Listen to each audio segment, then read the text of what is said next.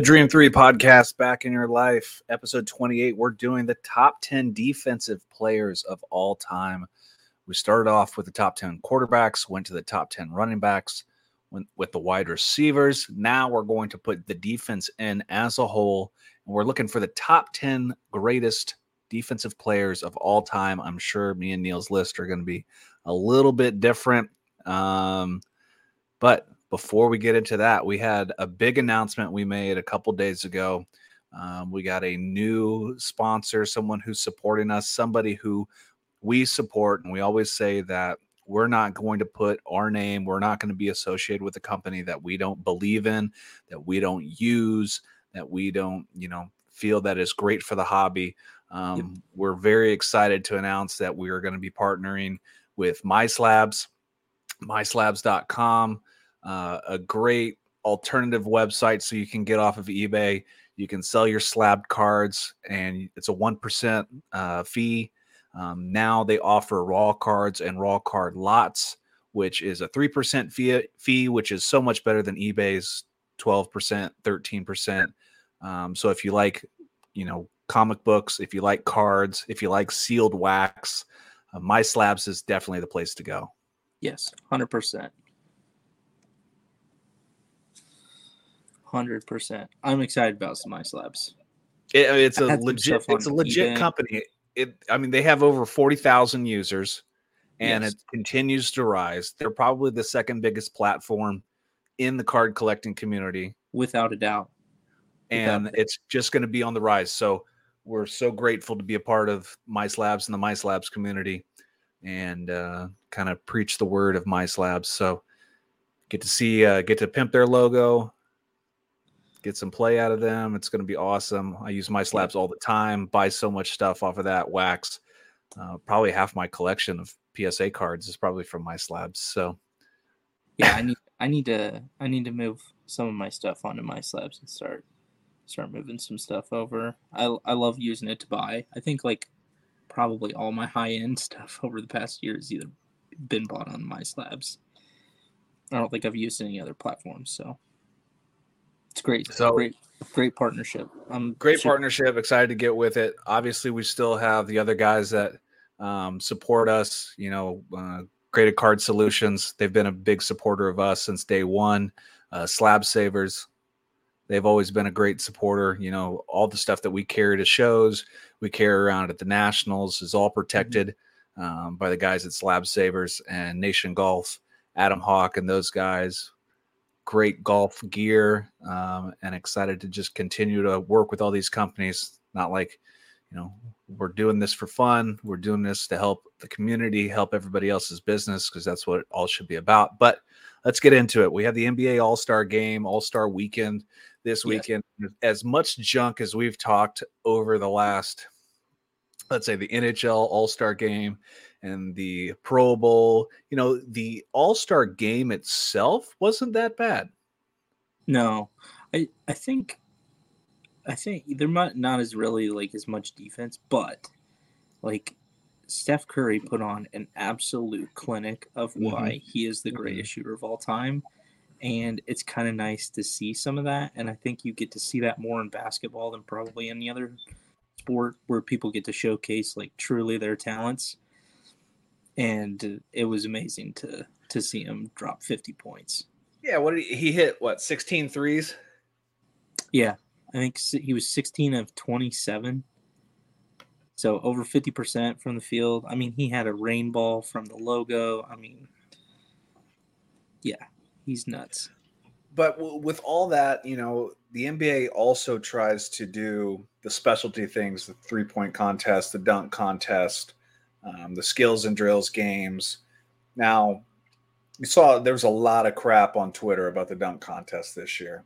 It's so boring. Like, so like a lot of people were saying like they wish it was back to the old days where like Jordan, Dominique, all these guys were doing it, like all the guys, and it would be great to see like Giannis, LeBron, you know, Zach LaVine back in it, something like that would be nice. But like, it it sucks now. it, it it's well, It's- everyone thinks of, and I saw the the big thing on Twitter going around was the uh it was probably from NBA Live 2009 or 10. The this is what people want the dunk contest to be, and it's the like the the jump in the air, the 1080 and dunk it, yes. which is Yes. you know people's perception. It's not going to happen how they want it, but Yeah. I mean, I still think that there are. So there's a group on YouTube called Team Flight Brothers that I've been watching since high school. That they are all around the best dunkers in the world, and that's all they do is put on shows.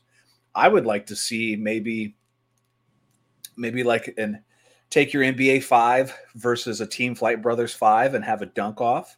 It's almost kind of like remember back in the day when AND1 street ball was really really popular. I would love to see the AND1 guys play against some NBA guys. Have you know street ball version versus professional version. Two different types of games, but still to see it intertwine, grow the game bigger, which is you know You know what? arguably one of the second best games, biggest games when in the we were kids, we used to watch Slam Ball. You remember that? Yeah. Slam Ball would be sick to watch. Just like, just from the aspect of like the game is a little different, and Mhm. you get like the best athletes in the world playing Slam Ball against each other. it would be kind of sick to watch. Like I Giannis also- is dunking a ball 15 feet in the air. I can see a lot of a lot of turned ankles and a lot a lot of knee impacts and those trampolines can be dangerous. Or Well, then bring in bring in the Harlem Globetrotters. Like see at least give me LeBron jump from LeBron jump from one back court to the forward court and and dunk it. something. I don't know. It needs to change. It sucks. That would be that would be pretty dope. But yeah, NBA games, you know, Pacers suck. Not even following Pacers this year. Um, Lakers suck. Lakers suck. Like Yeah, I Like- need I need LeBron to put himself into so it was it was funny speaking of my slabs i'm going through and looking you know just doing my due diligence going through looking at some cards and i'm looking at all the uh 2019 lebron stuff you know when lebron's first year laker gear like the prism stuff. the prism stuff because you know that was lebron's first year in the laker jersey and when it came out it was hot and it was popping and it was if you could collect rainbow I'm pretty was sure like a base PSA 10 did like what 600 700 dollars something stupid. Mhm, at a point. I mean, my we've said this plenty of times that that uh, silver that you pulled at BGS ten did four thousand. yeah 4000 So silver. so and that was kind of like my first not PC, but kind of my my rainbow that I was going after. I was going after the LeBron rainbows of uh, that 2019 Prism, and you know, looking back at it now, you know, I was paying for like the pink ice. I think I paid 340 Yeah. for like the purple. It was like 500, and now you could get basically every card for 200 bucks. Yeah, you could uh, I remember Zion. So Zion Orange Ice was doing like 650 700. And like Mhm. a and then like if you got a 10, it was doing like 2k. And it was just outrageous. Like stuff was outrageous. And then The, now there's uh, 5,000 orange PSA 10s. Well, brand new raw jaw jaw silvers were going for 450 a piece raw. Yeah. And Yeah, then Zion's were like a thousand or something. Dude, it was nutty. It was nutty. Staying on the NBA news was speaking of Zion, it now says that he's out for the foreseeable future. So Yeah, it's because he's fat.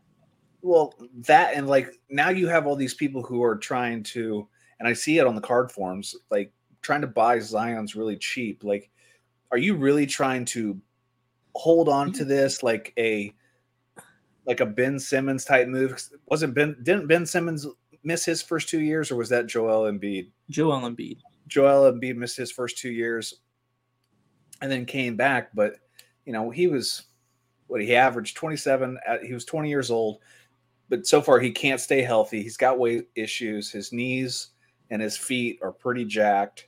Do you think the overhype about Zion is contributing to a major reason why like a certain sector of the market is like stuck? hundred percent because because when people are so people are in on Zion so high that like they can't stand to take a loss right now. Like they they'd be getting like a tenth of the value. You can't think about all the money that they were throwing around in 2019, 2020 for those cards, and now you're kind of stuck with it. Yep. I mean, that you had to get out when you when you could have for that. Yeah, it's sad. Cause like I mean, they were doing. I mean, Zion PSA tens were doing as much as a Luka base, which was right around like a thousand dollars, and the Luka base was doing almost two k. Or I think I'm pretty sure it clipped two k at one point, like per base, and there's twenty thousand of them. Now they're worth what three fifty? Yeah. So now here's your here's what you have to do. You either take your loss and take your cash, or you sit there and wait. Wait, dude, that's Wait gonna kill a lot of people. Because here's the thing: like, if he truly never gets his weight under control, and he turns out to be a Greg Oden, that's like a significant loss to everyone. Like, think about Shine and how many Zion NTRPAs he has. Pennies. Well, It's worth nothing. I mean, the guy. Yeah. That's. So I mean, that's probably why a lot of the market has changed to the point where, like, they really are like, hey, maybe we shouldn't worry about all this hype. Maybe we should actually like look at the results. Mhm. You know, because because a lot of people are just buying on hype, buy on hype, buy on hype, buy on hype. That's how that's like how like Mahomes silvers got to be like, what I think they clipped 14k right, right at the Super Bowl or something, Yep. and then they dropped back down, and I don't I don't even know what you can what they're selling for now. So Probably real quick, I'm, kind of scrolling through Goldin auctions to kind of see what's going on lately. And besides cards, they got some kind of really interesting stuff. They have a Michael Jackson tour uh, tour stage worn crystal glove. So one of Michael Jackson's gloves. Current bid is twenty six thousand dollars on it right now. I guess if you know Michael Jackson's your guy, um, they got a bunch of kabooms. They got a Joe Burrow green, which is the 101 PSA 9. Uh, they got a 2001 Patrick Mahomes uh, gold kaboom, uh, PSA 9. And they have a Davante Adams gold kaboom, PSA 10. Speaking Yes. of kabooms, Mm-hmm. did you see the Aaron Donald ones?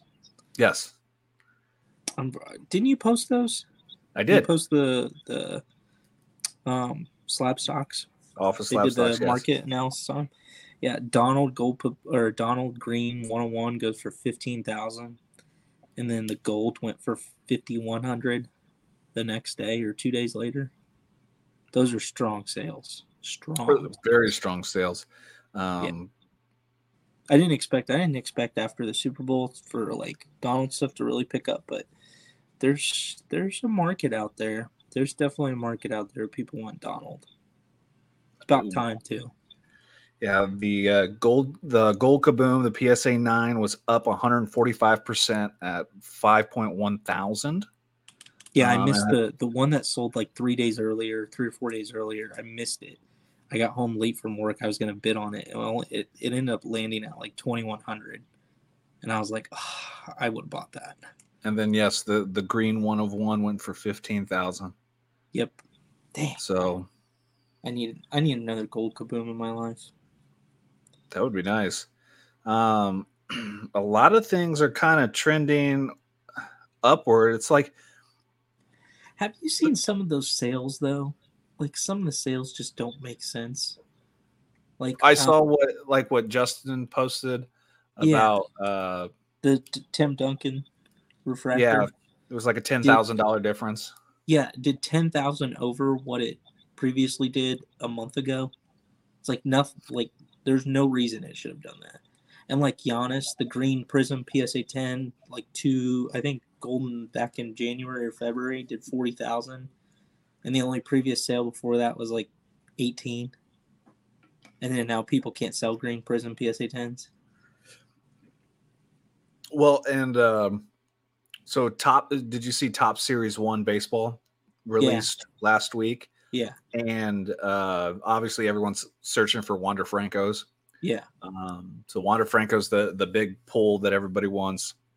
The pop one. So the very first PSA 10 card uh, at let's see, two days ago, yeah, was at 610. But if you find out kind of what the print runs are on all that stuff, like they're saying, so the total projected uh, 2022 Series One print runs for Topps Baseball. Hobby boxes over 105,000, hobby jumbo boxes 105,000, retail products 264,000, complete set boxes 238,000, complete team sets 15,000, total print run of 7,000 or, or 700,000 200 or god dang 728,898 per each card. That's ridiculous. For Topps series 1. Are we in oh god. Like that's junk wax. That's junk. That's absolute junk. That many cards for one guy. That's a problem. Yeah, per per person? Yeah. Wow. That's that's bad. That's super bad. Now I I wonder if almost as bad as Fanatics partnering with Mitchell and Ness. Do you oh, see oh, that? No. I did not. So they're partnering with Mitchell and Ness for like all the old game, like old old like vintage jerseys and whatnot. But but nobody wore Mitchell and Ness jerseys. I know. So they're gonna. So if they do player worn stuff, it's all gonna be Mitchell and Ness. So that's why, like uh, you know, I see some of those cards with the Mitchell and Ness tags. So if you get a laundry tag and it says Mitchell and Ness on it, you know automatically that it's player worn because n- there's never been. Yeah, nobody's ever worn a Mitchell and Ness jersey except for what you buy at Foot Locker. Yeah. That's oh god, that's not good. For, so that that's kind of an insight of what's going to happen, you know, oh, with Fanatics taking over. So if you can, and that's kind of what I'm doing, is start grabbing up all the game use stuff you can. Yeah, real game use stuff. Real game use stuff. going to come around. And it's harder to start come by because if you look if you look at the prices compared to like, you know, five six months ago when I was buying, everything's doubled up. Uh, people are starting to figure that out. And well, I hope they figure it out a little more. The prices are going crazy. I know. I bought a few. So I got a. Uh, I made a buy I still today. Think it's way undervalued though in the market. I, I made a buy today, actually, just like 20 minutes before we started this.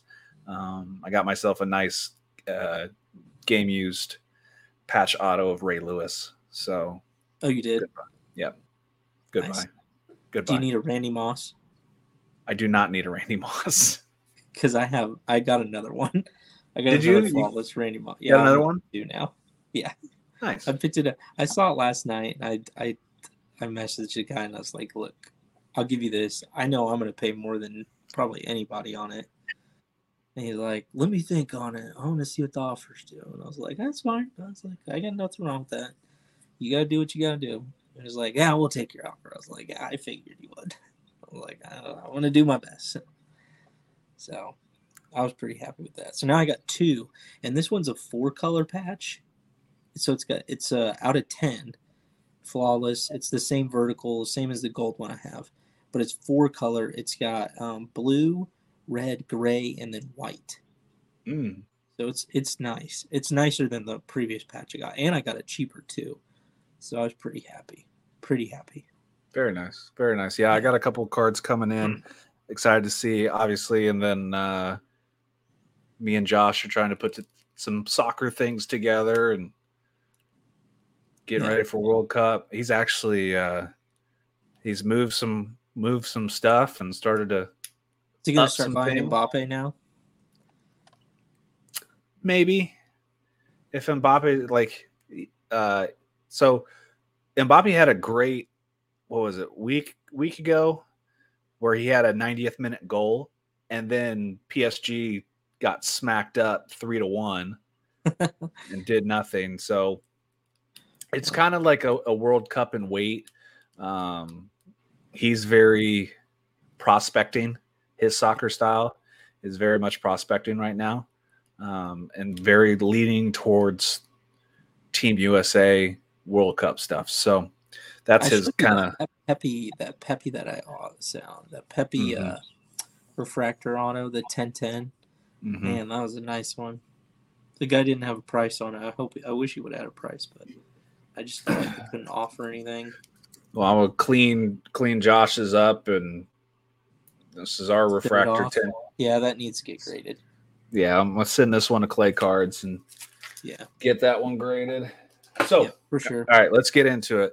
Yep Um, top 10 Our list: top ten defensive players. This is the top ten best defensive players of of all, all time. time. Of all time, our list. Nobody else's list. Our list. so You want? you start this time because I did last time right Yes. Okay. You got it then lead Okay. us off leading us off, number 10 in my book, uh, from the Pittsburgh Steelers, linebacker Jack Lambert at number 10. Uh, Jack Lambert, obviously one of the most known middle linebackers of all time. Uh, the iconic picture of him having no front teeth, screaming. Um, probably one of the meanest dudes of all time. Uh, six foot four, 220 pounds out of Kent State. Uh, was drafted second can't read, can't overall. write Kent State uh, drafted in 1974. He played with the Pittsburgh Steelers from 74 to 84. Uh, won four Super Bowls, was a six time first team All Pro, was a two time second team All Pro, was a nine time Pro Bowler, was NFL Defensive Player of the Year in 1976, NFL Defensive Rookie of the Year in 1974. Uh, AFC Defensive Player of the Year in 76 and 79, was on the 1970s and 80s All Decade team, was on the NFL 70th, 75th anniversary, 100th anniversary All Time team, uh, Pittsburgh Steeler All Time player, Pittsburgh Steeler Hall of Honor player.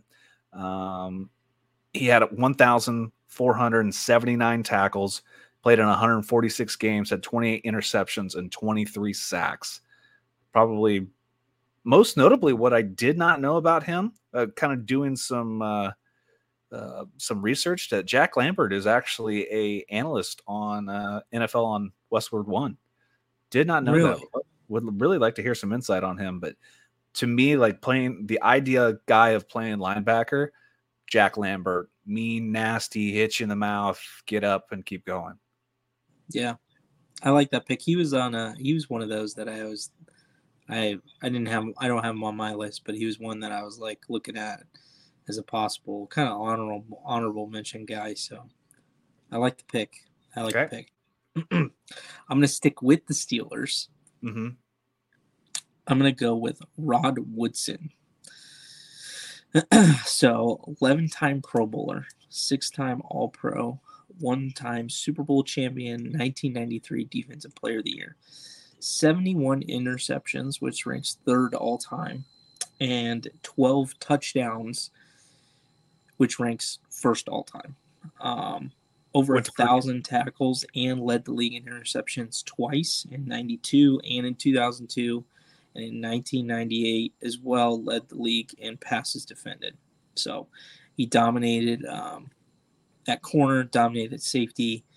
Um, wasn't until he started playing safety that he started kind of ball hawking a little more. Um, s- speed, athleticism, power, strength, everything you could want, and kind of that perfect cornerback, perfect safety, perfect defensive back. Um, yeah, just a, a a great, great, great player. And went to the university and went to Purdue University. Correct. Speaking of Rod Woodson, I actually had a uh, game use patch auto Rod Woodson that I sold yesterday. Oh, really? I did. I was, I was, uh, I've been looking at flawless. Like this, this, like this whole list made me think of like flawless guys that I don't have defensively, and a few of them I have on the list, but a few of the other ones, um, I need to, I need to grab. So, So I, I will be definitely looking at trying to get a couple of these guys. So number so number ten for you, Rod Woodson. Number ten Rod for Woodson. me Jack Lambert. So two Steelers, top ten defensive players of all time. Moving to number nine, um, probably one of my all-time favorite players to watch. One of the players that I tried to emulate my game after when I was playing. Um, from the Philadelphia Eagles. His nickname was Weapon X, Brian Dawkins. Brian Dawkins. I like that pick. I love Brian Dawkins. Brian Dawkins was the nicest dude in the world until he put on that football helmet and came out of that tunnel. The blacked out seen, visor scared the crap out of me. If you'd never seen Brian Dawkins, you know, his intro or him flying, just go on YouTube, watch the Weapon X highlight videos and just be amazed of the player Brian Dawkins was.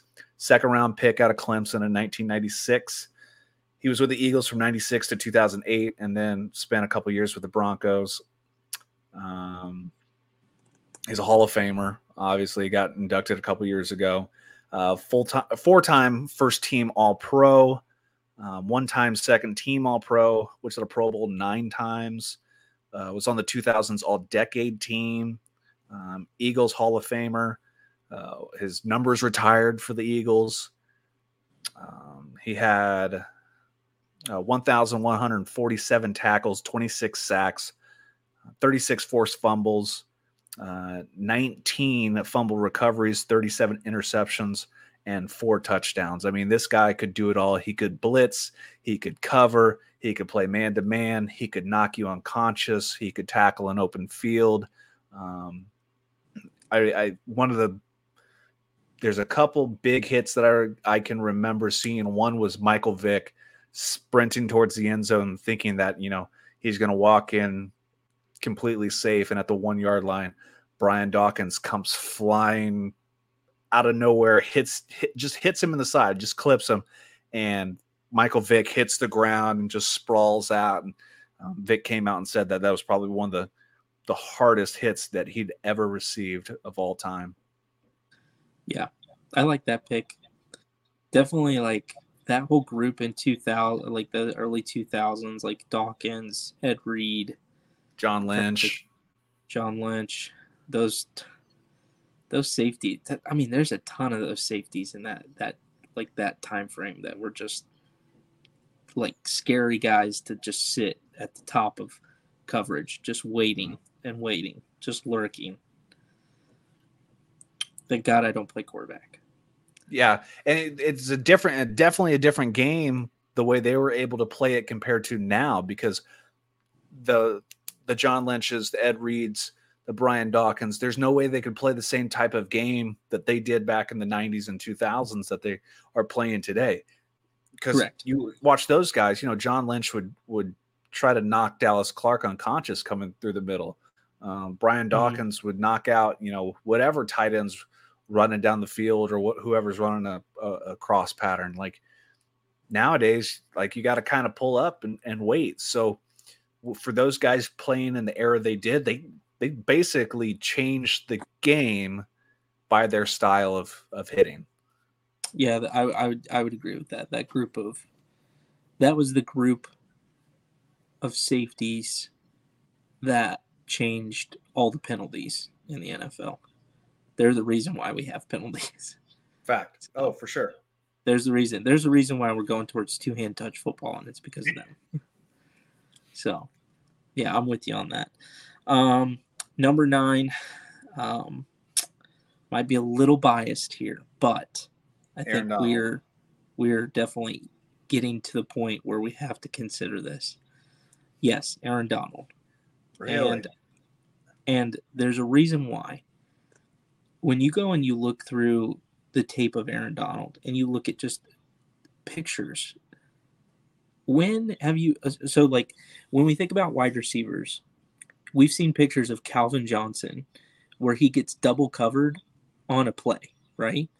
Where there's two guys sitting across from him and they're like, well, we're just going to sacrifice two guys into coverage. Aaron Donald is that on defense. Like there's nobody who's been game planned to have the center and both guards both try to block, or all three try to block Aaron Donald at the same time. And this happened, this happens on multiple occasions. And it's just, it, he, he is so disruptive and so technical. I, it's not that he's physically better than everyone. He's just so technical at his size that he just he's just dominating. So I'll go into it. Eight-time Pro Bowler in eight seasons. Seven-time All-Pro in eight seasons. 2014 Defensive Rookie of the Year, three-time Defensive Player of the Year. You could argue, yeah, he may not have won. He may should not have won one, but he also probably should have won the year that Stephon Gilmore won. So it, it doesn't matter. He would have three. On top of that, he's had six seasons with 10 plus sacks as a defensive tackle. We're talking as a tackle. Super Bowl champion, 150 tackles for loss, 222, 226 QB hits, 23 forced fumbles, led the NFL in sacks in 2018 and led in tackles for loss in 2018 and 2019. He also retired Tom Brady. Let's not greatest player, greatest greatest quarterback of all time, and Aaron Donald put him into retirement. Um, and he did that all in 127 games. Like 127 games. So he's averaging, I mean, he's averaging pretty darn close to a sack a game for 127 games, just dominating everybody, getting triple teamed every time. And when you look at his metrics of how much he dominates compared to the rest of the league, in a league that should not, in a league that that really has is kind of more offensive based. Like the defense is basically just out there at this point. Yeah. Yeah, Aaron Donald is one that still is succeeding at a high level, playing defensive tackle, getting in on the on the run, making plays downfield, um, disruptive in the pass game. I mean, he does it all. He literally does it all. And when you play in a Super Bowl and you have two sacks and you make the game saving play, it says a little bit about you. So I think he's worthy. I think we do have to talk about Aaron Donald being a top 10 player all time. I don't think he's going to get up to the top five now. Um, he's kind of, he's got to, he's got to show some longevity. Um, but at his rate right now, what he's doing for a defensive tackle at 6'1, 280 pounds, that's it's something you've never seen before. Since what? Reggie White? But Reggie White played defensive end.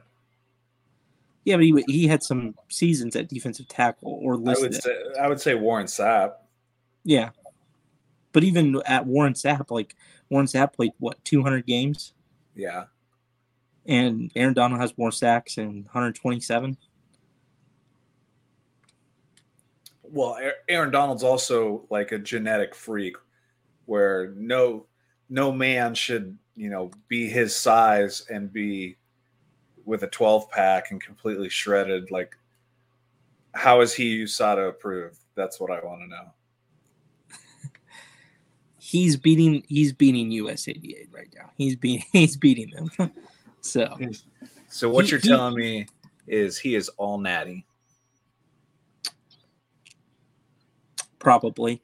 There's some people who are just here's the thing when you get to be uh, okay, so I've seen in person LaRon Landry, you know, in 2013 when I was working for the Colts.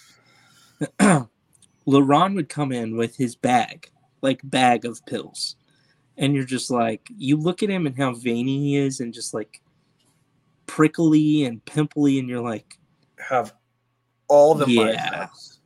Like all the biceps and no football ability. Yes. And then you look at aaron donald and he still he almost still look like he has some baby fat on his arms. And i i don't know. Maybe he's just a genetic freak. Maybe he's i mean people are like that right? Yeah, uh, there are. There are. I mean, you wouldn't expect you wouldn't expect the people to the quarterbacks in the NFL to all throw 80 yard touchdown passes, but they all can now. They're just it's just a different world, and Aaron is showing us that. All right. So number right. nine.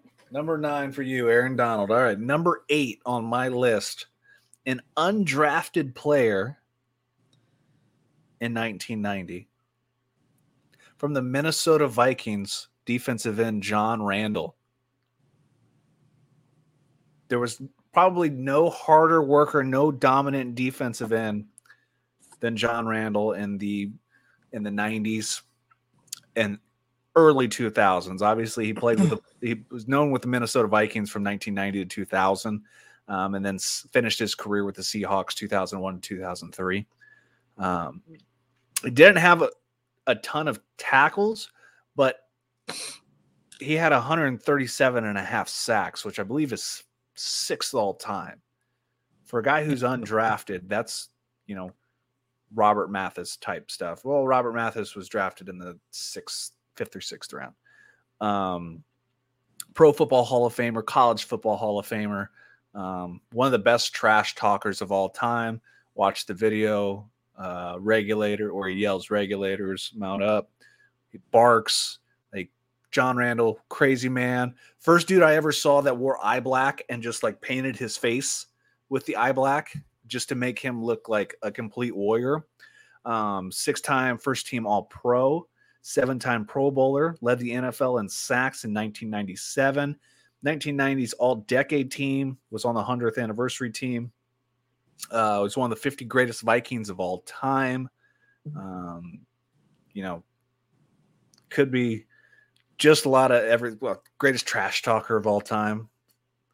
Um, but uh, most season leading team in sacks, he had nine. Uh, most consecutive seasons leading the team in sacks. Man, like there's been a lot of great players that, that I could have put on the list from the Vikings. The Carl Ellers, the Alan Pages, anybody from the Purple People Eaters defense back in the back in the 70s. But you know, guys, when we've said this a lot with the list, it's guys that I've seen play that resonate with me the most as of greatest of all times. Now, obviously, there are guys that I never got to see play that are still better and are on this list. But to me, John Randle, intimidating, high motor, high energy, super sacker. I agree. Uh, John Randle, 14th all time, tied with Richard Dent in sacks and sacks. I'm trying to see. Yeah, there's some people that there's some interesting people who are on this sack unofficial sack leaders since 1960. We can go after that. After after we're done with this, we'll talk about it more. There's some names that will kind of surprise you. All right, number eight. I have Mean Joe Greene. Really? 10 time Pro Bowler, four time All Pro, four time Super Bowl champion, two time Defensive Player of the Year, 1969, Rookie of the Year, 1979, Walter Payton Man of the Year, and a part of the Steel Curtain. When I think of interior defensive linemen, vintage interior defensive linemen that just dominated, it's Mean Joe Greene and just how they can hold their own. Um, it's a guy. It's one of those that I've I've looked at trying to collect a little bit, and and spending time on this this um, this list that makes me want to just collect a little more defensive players, just because I think they're underappreciated um, in what they've done for the game. Mhm. Um, but Mean Joe Greene uh, was definitely one that that I, I, I would definitely love to collect and and have my So, if you're looking for a, a Mean Joe Greene card, there's one. I bel- it's I think it's on eBay. It's a 2006 National Treasures timeline. Mean Joe Greene. It's a sticker auto, but the patch is game worn from the Senior Bowl. It's a red. It's a red and white patch. Interesting. So have to look this- he he played he played in the Senior Bowl. It had to have been what 73, 74? I'll have to look. I'll have to look. I don't have it on my notes. What year was he a rookie? Do you have that? 69. 69. So 68, 69 Senior Bowl. That's that's an old patch. Yeah. That'd be a dope piece to own, and I don't think it's that expensive. I think that it's less than two hundred. Yeah, I saw. I found. Um, I was looking at like old vintage guys, like you know, guys that are dead or not, or you know, older. Um, but like De- Deacon Jones, there's some there's some old Deacon Jones patch autos that I was that I was looking at too. Um, yeah, there's there's a lot. There's a lot of defensive players that you can go get pretty cheap. Um, just from like the collecting standpoint, pretty pretty nice pieces. So, mm. yeah, Joe, Mean Joe Greene. Mean Joe Greene at number eight for you. All right, number seven. A uh, I'm going to go out of the University of Southern California. It was a first round pick in 1981. Played safety most notably for the San Francisco 49ers, Ronnie Lott. Ronnie Lott. Interesting. So to me, Ronnie Lott is, man, toughness. Yes. Uh, Dude, like Brian Dawkins plus another level.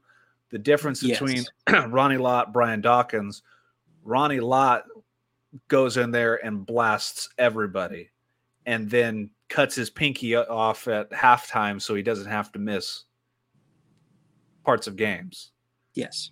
Um, so he played for the 49ers, played for the Los Angeles Raiders, um, played for the Jets, which I had a patch auto of, and the Kansas City Chiefs and the 49ers again, finished his career there. Um, career highlights like the, the the list of highlights that that guy this guy achieved in his career from 81 to 95. You know, he won four Super Bowls, eight time first team All Pro, 10 time Pro Bowler, uh, led the NFL in interceptions twice, NFL forced fumble co leader in 1982, was on the All Rookie team, the 80s and 90s All Decade team, the 75th and 100th All Time team, Hall of Famer. Um, his his numbers retired for San Francisco. Uh, he's in the Hall of Fame for the 49ers. Uh, was an All American, All American, and a national champion in college. Um, his statistics in the NFL had 1,146 tackles, had 63 interceptions. Um, his interception return yards was 730. Yeah. 16 forced fumbles, um, 17 fumble recoveries, and five touchdowns. All with I mean, nine fingers all with nine fingers. Uh, had a brief broadcasting career, but man, uh, like Ronnie Lott.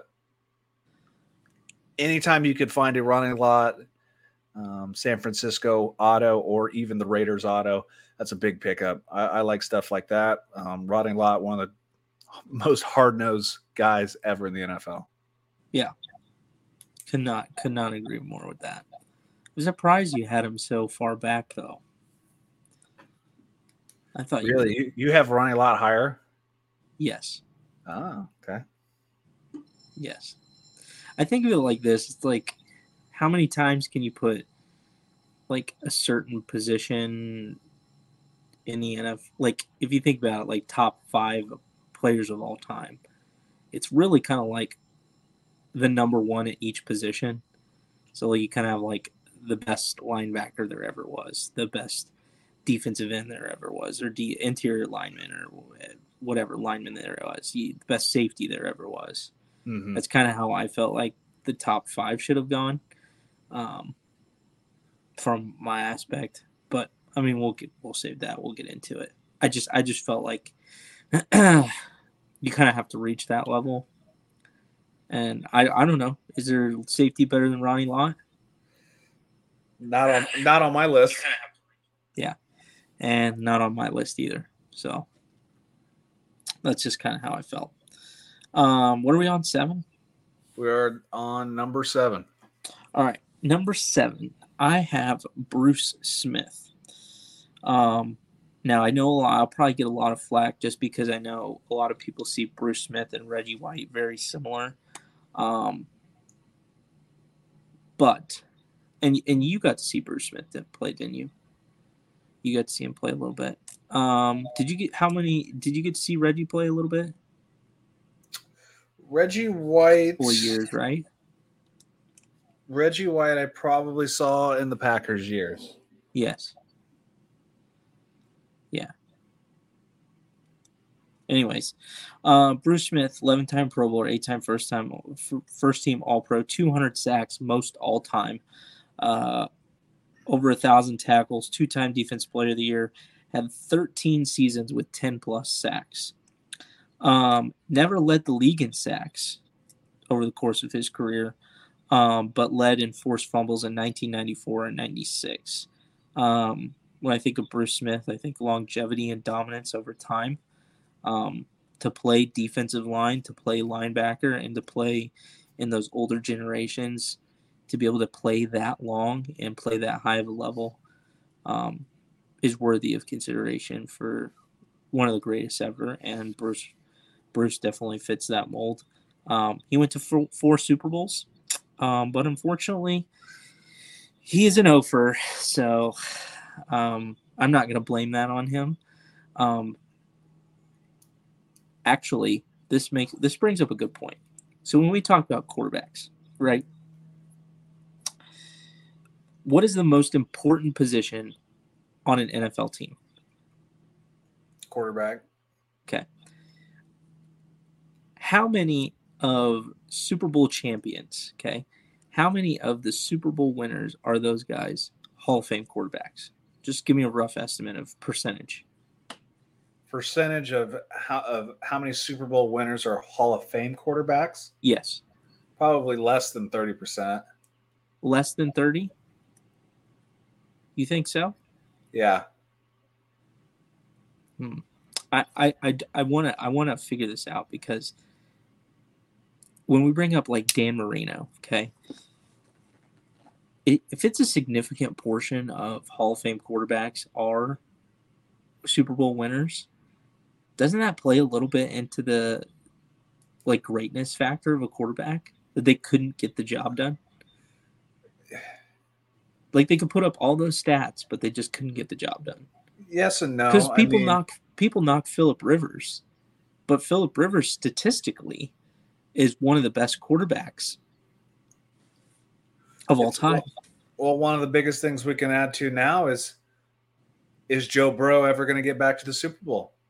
Agreed. He he fits, he fits a mold now of guys who may not ever get, may not ever may get back. Get back. It's yeah. the hardest thing to do in the NFL. You see guys who have never even who are great players who've never even won a playoff game. Look at Tony Gonzalez. That's why you got. That's why you asked for the trade to go to Atlanta. Yeah. Yeah. Interesting. I know we're talking. I I just I I thought it was an interesting point. I forgot to look it up because I wanted to I wanted to figure out the numbers on that. Um, but I think I think being a Super Bowl champion and contributing and being on the biggest stage and succeeding on the biggest stage, I think plays a part. Um, it, it does play a part. Now, sure. going to four Super Bowls, I guess that's like winning one, right? Because you've been to four. I mean, how many people get to say they've been to four Super Bowls? It's true, but would you rather go to four or would you rather win one? Oh, I'd rather win one every day. I'd rather win one too. Yeah. But, I mean, if we're talking about a guy who's a defensive player who may not get the opportunity, at least he made it to the show. He put himself in a position to get there. Mm-hmm. So I had Bruce Smith number seven. Um, I mean, you can argue higher, you can argue lower. It just depends on how you how you see things. Um, but I mean, there's a lot of there's a lot of linemen who are who are great picks that you could easily insert in. So, but I felt 200 sacks is a lot of sacks, and 13 times you've had 10 plus sacks is a lot of a lot of of dominance. So, I actually have I got Bruce Smith number six. So okay. I have him one spot higher. I kind of basically agree what you said. I saw him play. Um, you know, 200 sacks, like you said, played in 279 games. Yes. So just about a sack per game. Um, 46 forced fumbles, 15 fumble recoveries, um, 19 seasons in the NFL, 13 of them were seasons where he had at least 10 sacks. Yes. Like that's a testament to his consistency year in and year out. Like what like that is unbelievably hard. You think of, you know, Bruce Smith, I'm trying to think of some some great tackles he played against. Probably Anthony Munoz. Who who'd you uh, have? Who'd you have at number eight? Number eight, I had John Randle. So John Randle had 137 sacks, 137 mm-hmm. and a half. Mm-hmm. Bruce Smith had that in 13 seasons because he had 10 plus sacks each time. Like he probably, yep. I mean, he dominated just at a different level than John Randle. Oh, for sure, for sure. And uh, he would have probably had more. His 91 season, he only played five games. Yeah. He would, he had a shoulder injury. Yeah. Um, but yeah, the, his stats speak for himself. Bruce Smith, probably you know, a monster of a man if you've ever seen him. Um, but yeah, Bruce Smith, number six on my list. Yeah, I think that's fair. Seven six, I think we're pretty close on that. Thinking the same thing. Yep. Um, number six, I have Dick, Dick Butkus. Um, one of the most one of the most feared players in, in NFL history. A guy that, you know, when you talk about when in your playing days, when you were playing in college, you just throw your body around as a linebacker. Even in high school, you just throw your body around like it's a missile. You know, Dick Butkus was the guy to throw his body in there. Took a beating, only played nine seasons. Um, but in each one of those seasons, or, or all but one, was an eight time All Pro selection. So you think about that nine years, nine of your best years, and you made the All Pro team eight of those times. Um, it's it's quite an amazing feat. Now I can't find a ton of statistics on Dick Butkus, but some of the things I saw were like he was thousand plus tackles, and I think before they come they did combine tackles, so like assists and solos. Um, they just all wrapped it into one. Um, but I mean, that's pretty amazing. If you're over a thousand tackles in nine seasons, that's that's that's crazy numbers. He's very um, great on Twitter too. Yes, I, I, that was my last thing. Greatest Twitter account right now. He's he he's got some great one liners. He's, and, he's popping off on Twitter. Yeah, he's great. Great on Twitter. Love it. So Dick Butkus number six. All right, number five for me, a guy from the newer age, I would say, but drafted in 1996, the number one overall pick. He allegedly murdered somebody. Not really. He pled obstruction to justice. It's from the Miami Hurricanes, Ray Lewis. Ray Lewis, number five on my list. Number five. So, Ray Lewis, hustle, tenacity, work ethic. You know, when you think of the quarterback of the defense, you think of a middle linebacker like Ray Lewis, who knows the offensive formations, the offensive checks, the offensive audibles, a guy who could control and command a defense just with his eyes of seeing what person is lined up there, a guy who probably the first person to really on the defensive side take film study to another level. And then once you know it, he's able to play free and he's got the hustle and mentality to outwork everybody. His hustle like he's he's he's in on every play. If you watch any film, any game, he's always around the football. He's always making plays he kills people, no pun intended, through around the middle. You you throw no it across the, you throw it across the middle. Ray Ray's gonna blast you. Didn't didn't uh, Brady say something this year? He was like, he's like, these quarterbacks need to learn how to throw the ball because when I was playing, Ray Lewis is in the middle, and you don't yeah. throw the ball into the middle of the field when you have Ray Lewis there. Well, the sit down between Peyton and, and Ray Lewis is is pretty good when they kind of break down film against each other and you know kind of see what he's thinking what Peyton, what he knows, what Peyton's doing, the chat, like his only really bad year. And think about the injuries that he had, the tricep injuries um, that he played through. And he came uh, back for a Super Bowl run. Um, was that the Madden cover year? Because he got hurt the Madden cover year. It was a tricep or Achilles or something. Um, I think it was the year after. No, he did get hurt the Madden cover year. Yeah, no, no. Kept... I'm saying that the the triceps was the year after. I think the Achilles was that year, and then the triceps, and they won the year after that. After his Madden cover.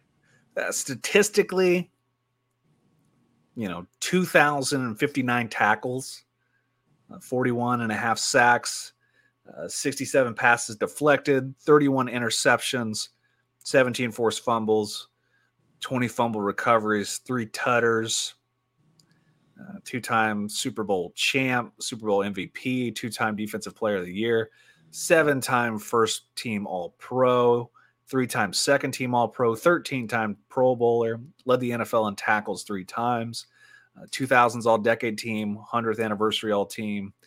Um, most career combined tackles, excuse me, most career solo tackles with 1,568. Uh, most solo tackles in a season, 156. Yeah, that ranks first in a, time. In a season. Solo. Solo tackles. Like, He's giving you 10 tackles by himself a game. And this is his second year. This yeah. is 1997. He had 184 total tackles that year. 156 solos, 28 assists. Like his second, let's see, his second best year. Are you sure you want to put him at number five all time? I do. I do. I mean, he, consistency. You know, his rookie year, 110 tackles. His second year, 184, 120, 165, 137, 162 uh, injury plagued in 2002, only played five games. Came back in 2003, had 163, uh, had 174, injury plagued in 05. You know, he's got every year except for 2012, 11, 05, 2002. He has over 110 tackles. Yeah, 13 seasons, over 100 tackles. Holy crap. So, but still, number five on my list. number five, I have another Ram, Deacon Jones. Uh, yeah. Now, the reason why I have him number five is these are the stats that you can find on a guy from this this early on. Eight time Pro Bowler, five time All Pro, three seasons over a 20 sacks. Three seasons over 20 sacks. And I'm pretty sure they played 14 game seasons, if I'm not mm-hmm. mistaken. Mm-hmm. 14 game seasons. Led the NFL in, or led the league in sacks five seasons. Coined the term sack. We all know that. But he had 173 and a half sacks in 190 games. That's ridiculous. Like we talk about how what was it? Was it uh Bruce Smith had 279 games and he had 200 sacks. Like Deacon is averaging a sack a game. Averaging. Mm-hmm. And I'd love to see what some of the other stats are from that time period, but that's what I have right now. But I mean, just pure domination. Pure domination. Also had a rule put in because of him. Yep, the head, the head slap. slap. One of the first one of the first things I used in Pee Wee football. That's right. The head slap. I saw I saw it on an old NFL VHS tape, and yeah. I started using that until I found out it was illegal. And I see why. Just like that monster palm just coming upside the head. Smack. So many concussions were given out. Yeah, I know. Deacon number Jones. five, Deacon number Jones five. for you. I think that's pretty worthy. Number three seasons over 20 sacks. Number four for me. a man who died way too early, Reggie White. Uh, Reggie White at number four. Um, not only a great player in the NFL, but nobody remembers him playing in the USFL. No, I do not. 6'5, 300 pounds. Yeah, basically Dwight Freeney. Um, was picked first first round, fourth overall in the supplemental draft at the USFL. Um, so he played for the Memphis Showboats when the USFL was still around, and then was at the Philadelphia Eagles from 85 to 92. A lot of people remember his time at the Green Bay Packers from 93 to 98, and then the Carolina Panthers in 2000. You know, Super Bowl champion, two time NFL Defensive Player of the Year, eight time first team All Pro, five time second team All Pro, 13 Pro Bowlers, two time sack leader, 80s and 90s All Decade team, 75th and 100th All Decade te- or All Anniversary team, um, Eagles Hall of Fame, number retired, you know, Green Bay Hall of Fame, number retired, uh, the Bart Starr Award, two time or three time NFC Defensive Player of the Year. Um, had a thousand, had 1,112 tackles, 198 sacks, which does not include his USFL sacks. Uh, fumbles at 33, interceptions at three, and two tutters. So if you look at his statistics, um, so at the at the time of his retirement, he was the all-time leader before Bruce Smith with 198 um, who played in 47 more games than Reggie White did. But if you're counting Reggie White's time in the USFL, uh, Reggie had 221 and a half sacks. So that makes him the most in professional football. So Reggie White, spin move, power move, that one arm shiver to pick guys up and throw them across. Um, kind of a funny thing. And I kind of wish so the the team's racing in uh, Phoenix this weekend, and there's a special guest coming out that I had been talking to online. Wish I could get to meet him because he played against Reggie White, and there's a big f- video of him getting tossed by Reggie White. His name is Tony Mandarich. Uh, was the number two overall pick in 1984 or 85 for the Green Bay Packers. He was the biggest offensive lineman of all time. He was like six six 330. Um, kind of fizzled out, had a bad career in Green Bay, and then came to the Colts. Um, but I wish I could have met him and, and talked to him, but been emailing with him back and forth. So hopefully I get to meet him someday. But Reggie White, you know, power, tenacity, gets to the quarterback, you know, hits people. So Reggie White, number four on my list. here's where we start to get into some of the guys that you've named. Um, I had Ronnie Lott number four all time. Um, kind of talked about a little bit before, but when I think about the top five players of all time, I think about position wise, almost like you know, who are our top five? Who are the top player at their position all time? Um, Ronnie Lott being the best deep defensive back of all time. Um, 63 interceptions, 16 forced fumbles, 192 games, 10 interceptions in 1986, and led the league in interceptions twice. Um, I don't know if I can really add much more to what you said. Four time Super Bowl champion, which goes perfectly on one of his hands, not on the other. Um, Ronnie Lott, number four. We'll go straight to number three. Already mentioned on your list, Dick Butkus, number three all time. Uh, one of the original, just mean dudes playing defense. Um, University of Illinois. Like, if you wanted to fight, Dick Butkus was that dude. He would grab your face mask, you know, throw you on the ground, choke you, punch you, fight you. Um, comes up every single play. His career actually wasn't super long. It was 65 to 73. Um, but hard enough, you watch any of the old videos that talk about Dick Butkus, like he was a dog. Like I forget. Uh, Pat Summerall said that he would he wouldn't even shower after the game. He would just put his clothes back on and leave. Like that's how much of a dude this guy was. Like he was all about football. He was all about hitting people in the mouth, doing his job, and going home. Back when you know these guys were making like fifty bucks a game. Yeah, he was laying his life out on the line yeah. the game. Not much more you need to say. You know, him like when you think of Bears linebackers, you think Butkus number one, you think Brian Urlacher number two. You don't like Singletary up there? Uh, I like Singletary number three. I like Urlacher and Singletary together as like a two A, two B. I think Butkus one. But yeah, and then um, who was the uh, who's the other guy who played with Urlacher?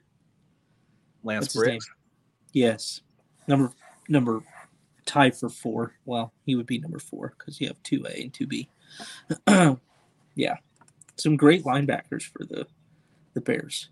Oh yeah, great linebackers. All right, number three on your list. Number three, I have Ray Lewis, and I'll tell you the reason why Ray is is ahead of Dick Butkus. Yes, you can throw your body around and give everything you have, just launching people in the mouth, but Ray did that, and then he did everything else. The the play caller, the general, understanding, recognizing offenses. Like you said, spending spending time watching film, the longevity, two thousand tackles. I mean, he did everything. He did everything that Butkus did, and then did it longer, and then did it more, and then did it better. And he just perfected what would be the linebacker position. And I don't know if we'll ever see someone who will play as long as as Ray and get as many tackles as Ray and be the commanding general as well as Ray. And to be able to watch it, like you said, watch it and see it live is something that you'll never forget. His like name coming back from is the Darius triceps. Leonard. Huh? His name is Darius Leonard. And Darius Leonard's got like three concussions. He's got one more before he's gonna be out cold. He's going to turn into Austin Collie. He also only weighs like 209 pounds. So yes, yeah. I I just I just think like Dick Butkus, old mean guy. Different styles of defenses, though.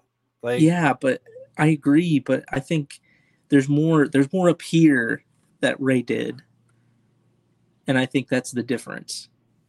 It's not all about. It's not all about just going out and hitting someone as much as middle linebacker is, is just being being everywhere on the field. And Ray was literally everywhere on the field. I mean, 13 seasons he had over 100 tackles. 13 seasons. It's it's just it's it's unheard. And I mean, he led the league in tackles and had the most tackles all time in a season. First first in 156 and then 137 was third all time. I mean, he's just he's he's doing everything, literally everything. Ray Lewis, number three. All right, number two. You've already said him. Mean Joe Greene. I have it number two. Uh, interior could play outside. Um, the greatest Super Bowl commercial of all time. Uh, leader of the Steel Curtain defense. The Super Bowls. Defensive Players of the Year rookies of the year, like Walter Payton, man of the, man of the year. On the field, off the field, great. Um, totally forgot that he was a coach at one point, and coaching while you know I was watching teams. Um, long career. Mean Joe Greene, number two. Not much more need to be said. Yeah, I don't blame you. Um, number two, I have Reggie White. Um, I think the only thing that I can add 21 sacks in 1987. 12 times he had over 10 sacks. I mean, that's as good as Bruce. But I mean, like you said, if you count USFL, he's played, he's has more sacks, played more games. Um, had over a thousand tackles in his career, and he had over a hundred tackles in four seasons, which I think is impressive for his position. Um, So- getting over a hundred tackles in a season. So the only thing, the only reason I would bring up the in 1987 the sacks, um, the only thing I would put with that was that was the scab year. It's not like he was playing against top level NFL players. He was playing against dudes off the streets. Yeah, but at the same time, like you still got to go out there and perform. Like you still got to go out there and you got to win the games. You still got to go out there. You got to still sack the quarterback. You still got to perform. It's like you could take the year off. You could have an average year, but you still got to go out and do it. That's like Jon Jones now fighting Matt Hamill. Then Caleb, you remember our old football coach and how we would run the same three plays over uh. and over again. Yep. You still got to go out and defend it, though. And every team we played against did. Uh, maybe for you, for us, we set the we set the high school record for rushing yards in a year. We had over four thousand rushing yards. Must be We nice. averaged over three hundred rushing yards a game. must be nice to have a, uh, a quarterback, running back. We didn't have a quarterback. You had Robbie Robbins. Not that year. Who's your quarterback? It was Ian Good. Oh God, you didn't have a quarterback. Yeah, you're right. Do you know who our leading rusher was? Who now those records are broken by? Who? Bev, who went to go play at Indiana State, and he only made it two years. He only made it a year, like a year and a half. Yeah, His his jerseys are right there yeah. Uh, because they were uh, my number. I got him first. No, so the thing is, the thing is, buy you him. still got to go out and perform it. It's like you can be all this this hoopla and be the best player, but you still, at the end of the day, you still got to go out there and perform. That's what Reggie White did. All right, number one. I'm sure we both have the same I don't think we're going to argue this one. kids. This brings me to my next point. Don't smoke crack. Lawrence right. Taylor. Lawrence Taylor. Uh, what what, need, what We don't to need to said? say any stats. Just What what needs to be said? Lawrence Taylor. Yeah, Could any like Ray Lewis times a thousand? Like put John put Jon Jones mentality, Ray Lewis athleticism, just mean, nasty, don't care, snap Joe Theismann leg in half, like drag. yeah. dude Talk about ending a guy's career, literally. oh man! oh my god, dude, nasty. just you know, there there's not much that needs to be said. the last guy to ever win defensive player the or win defensive or as a defensive player win the MVP award. Monster. Yeah. 10 time Pro. Bowl, 8 time All Pro, 2 time Super Bowl champion, 3 time defensive player of the year. He had like what, 8 interceptions? All of them were touchdowns basically. Yeah. Yeah. Like It, what, what's so amazing is just how fast he was. Like he was an edge guy, but like even some of those other other years when he played a little bit of inside linebacker, like it's it's like he, he'd been playing it for years. Yeah, but uh, Bill Belichick, Bill Belichick coached um, linebacker. Bill Parcells coached, so he had great coaches, but athletically, uh, way above his time.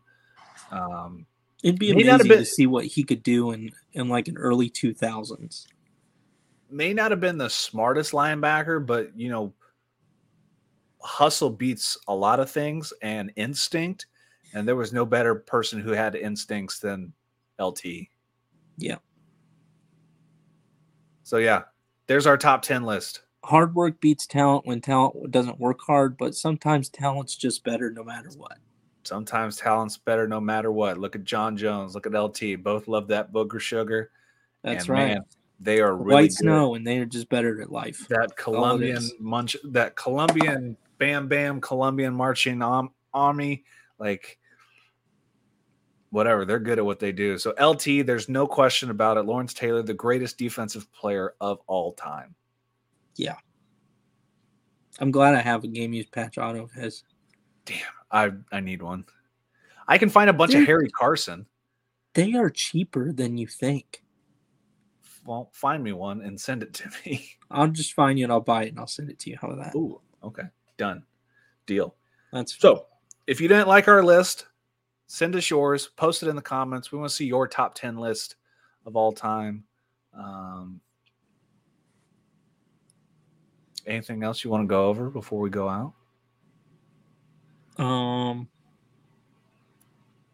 no, that was uh that was a really good list. I'm trying to find some like uh Ronnie Lott, Reggie White. Mhm. I have a Ray Lewis.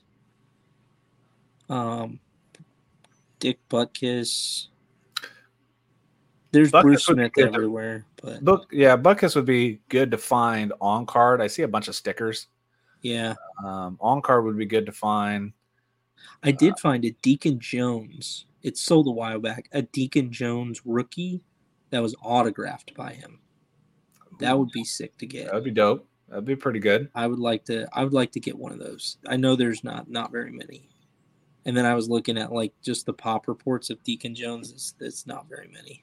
No, I bet It'd not. be nice to get a nice rookie. I bet not. Um, so we'll probably take a, a week off. I'm expecting my first child tomorrow night, so we will. Uh, we'll probably take a week off the podcast, come back with new, better episodes, more stuff to talk about. Uh, let the hobby move around a little bit more, kind of see what the play because we're kind of in that weird lull of NBA seasons, kind of halfway. Hockey's not in the playoffs quite yet They're going to be right around the same time. football's over. Baseball's kind of throwing their arms up in the air, not getting anything done. They're Um, worried ta- way too much about their money. Soccer, man, dude, I watched, I watched too much three. soccer? I watched three Premier games this past weekend. Yeah. Who?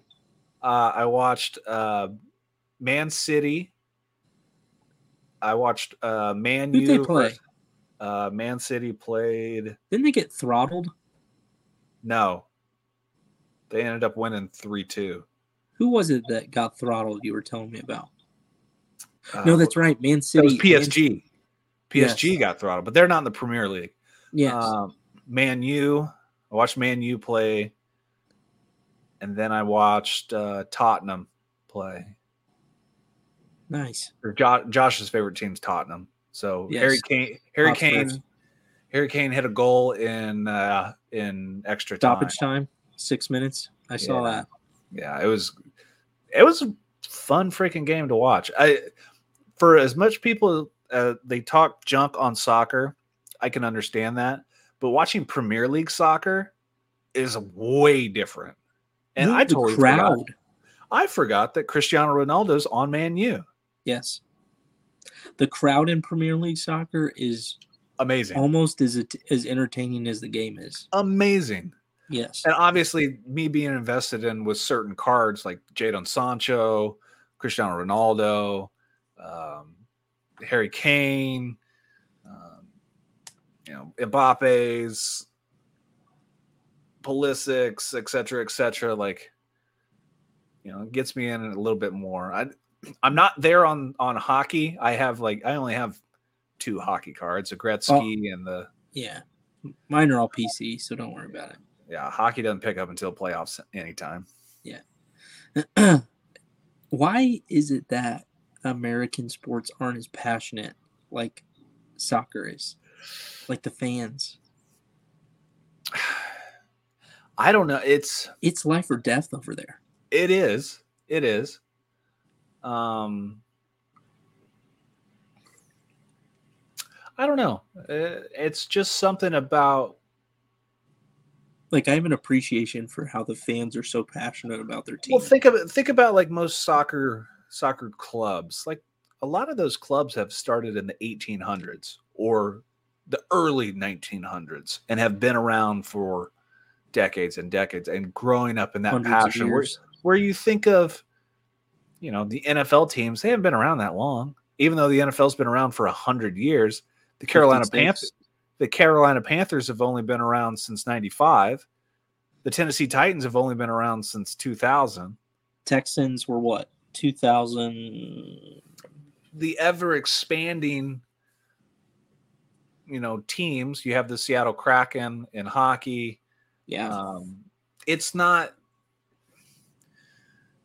it's because there there's so many different teams i think that european or soccer in general there's so many teams that are ingrained in the city and the culture yeah. where you know you look in the midwest and particularly the center like how, how there's not that very many professional teams there's no teams in south dakota north dakota It's just Green Bay. That's Green Idaho, Bay yeah. and Minnesota.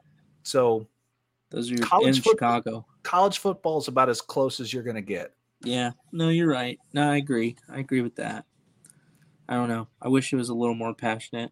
God, I'm probably like one of ten Los Angeles Ram fans anyway. So yeah you probably are i saw how That's many okay. people showed up to their uh to their super bowl party I'm pretty sure they were just all Aaron Donald fans, not Rams fans. probably shout out to him for not wearing a shirt the entire parade good for him Day he And has going- worked his butt off to get to that point. and going on shows completely schmammered Love it. my man. That's right.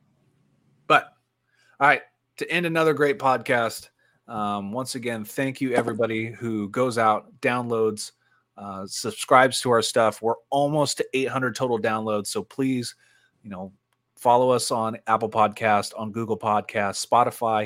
If you're watching live on the YouTube page, please subscribe. We're on Facebook. We're Yes. on Twitter. We're on Instagram. Big news that we started at the top of the show. We're with MySlabs now. Go to MySlabs, buy and sell slabbed cards, slab comic books, sealed wax. Yeah, can buy all my stuff, please. Thank you. You can do that for 1% seller fees. If you do the raw cards, raw raw comics, it's 3%. It's so much better than eBay. So get with MySlabs. It's the world's premier marketplace for collectors and investors. Uh, slab savers, protectyourslabs.com. Use code DREAM3 to get 10% off your order. Love all my slab savers stuff. Graded card solutions because we can't trust the post office when we ship. So use gradedship.com. Use code DREAM15 to get 15% off your order so you can protect your cards when you ship it. And then our friends at Nation Golf Company, join the fellowship, nationgolfco.com. Get yourself some sweet swag from those guys. So until next time, follow us, Showtime Sports Cards, Doughboy Sports Card One. Let's make the hobby better, people. Do better, be better, buy sweet cards. Don't sell at crazy prices. Make deals. Yep. All right. Till next time. Later. Peace.